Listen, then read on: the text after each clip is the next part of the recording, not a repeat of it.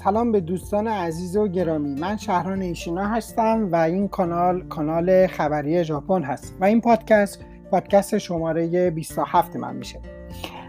در این پادکست میخوام در مورد کمپینی که دولت ژاپن میخواد آغاز کنه با شما صحبت کنم. اسم اون کمپین هست Go To Campaign یا کمپین برو به سفر یا Go To Travel. این کمپین بودجه که براش در نظر گرفتن 1,679,400,000,000 ین هست. ویروس کرونا دوباره در ژاپن مخصوصاً توکیو افزایش یافته. در توکیو تعداد بیمارهای جدید در روز 10 جولای 243 نفر بود که تا به الان بالاترین رقم در یک روز داشته.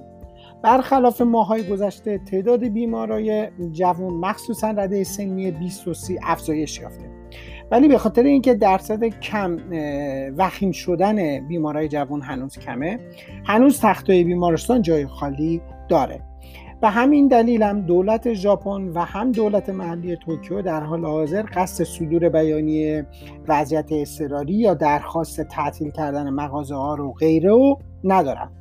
دولت ژاپن از روزهای اولیه‌ای که ویروس کرونا شروع شد کمپین برو به سفر یا Go To Campaign Go To Travel رو برنامه‌ریزی کرده بود و از روز 22 جولای میخواد آغاز کنه.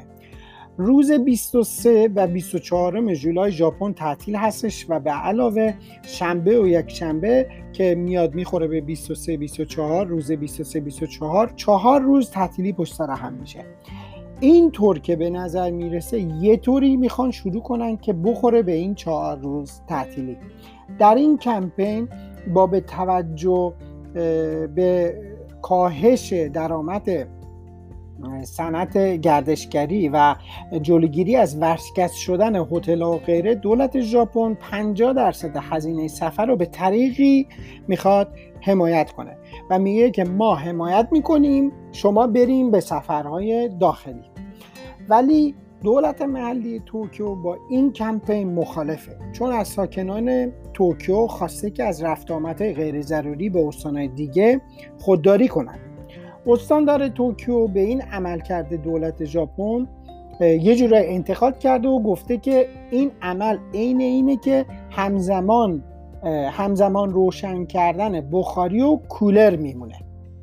همچنین سایر استان‌ها هم مخصوصا مناطق دور افتاده که توش بیمارستان کمه یا تختای بیمارستان کمه از این کمپین قدردانی کردن، اما با اومدن مسافر از توکیو مشکل دارن و نگران هستن.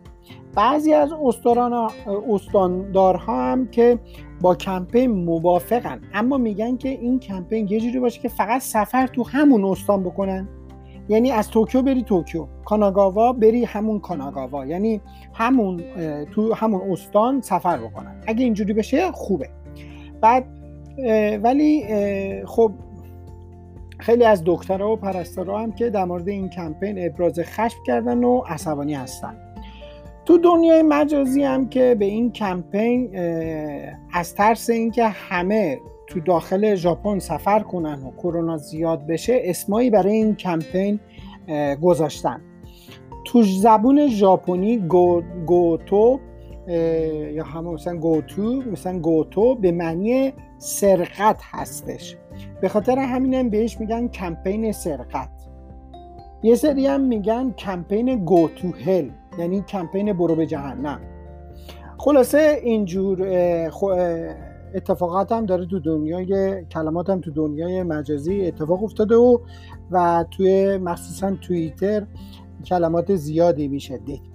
دولت ژاپن میگه که اواخر همین هفته جزئیات این کمپین رو اعلام میکنه. قوانینی برای جلوگیری از ویروس کرونا هم برای کاسب‌ها و هتل‌ها در نظر گرفته. به عنوان مثال دمای بدن مسافرها رو چک کردن یا محدود کردن تعداد صندلی‌ها تو رستوران‌ها یا محدود کردن وارد شدن به آب گرم‌ها یا همون اونسن و فقط مکانهایی که قوانین رو رعایت میکنن شامل این کمپین میشن. خب خیلی ها نگران این کمپین هستن و تردید دارن که با این قوانین ساده بشه از ویروس کرونا جلوگیری کرد. حالا ببینیم که جزئیاتش چی میشه. بعد از اعلام جزئیات من دوباره در پادکست های بعدی به شما اطلاع خواهم داد. خیلی ممنون که با من همراهی میکنین. واقعا از دوستانی که پادکست منو گوش میکنن به اشتراک میذارن و دوستانی که بهم کامنت میدن از همه طریق واقعا تشکر میکنم و این باعث میشه که من بتونم پادکست های بیشتری و خبرهای بیشتری رو برای دوستان در این پادکست در این کانال خبری ژاپن به اختیار دوستان بذارم و واقعا از همه دوستان تشکر میکنم و روز خوبی رو براتون آرزو دارم.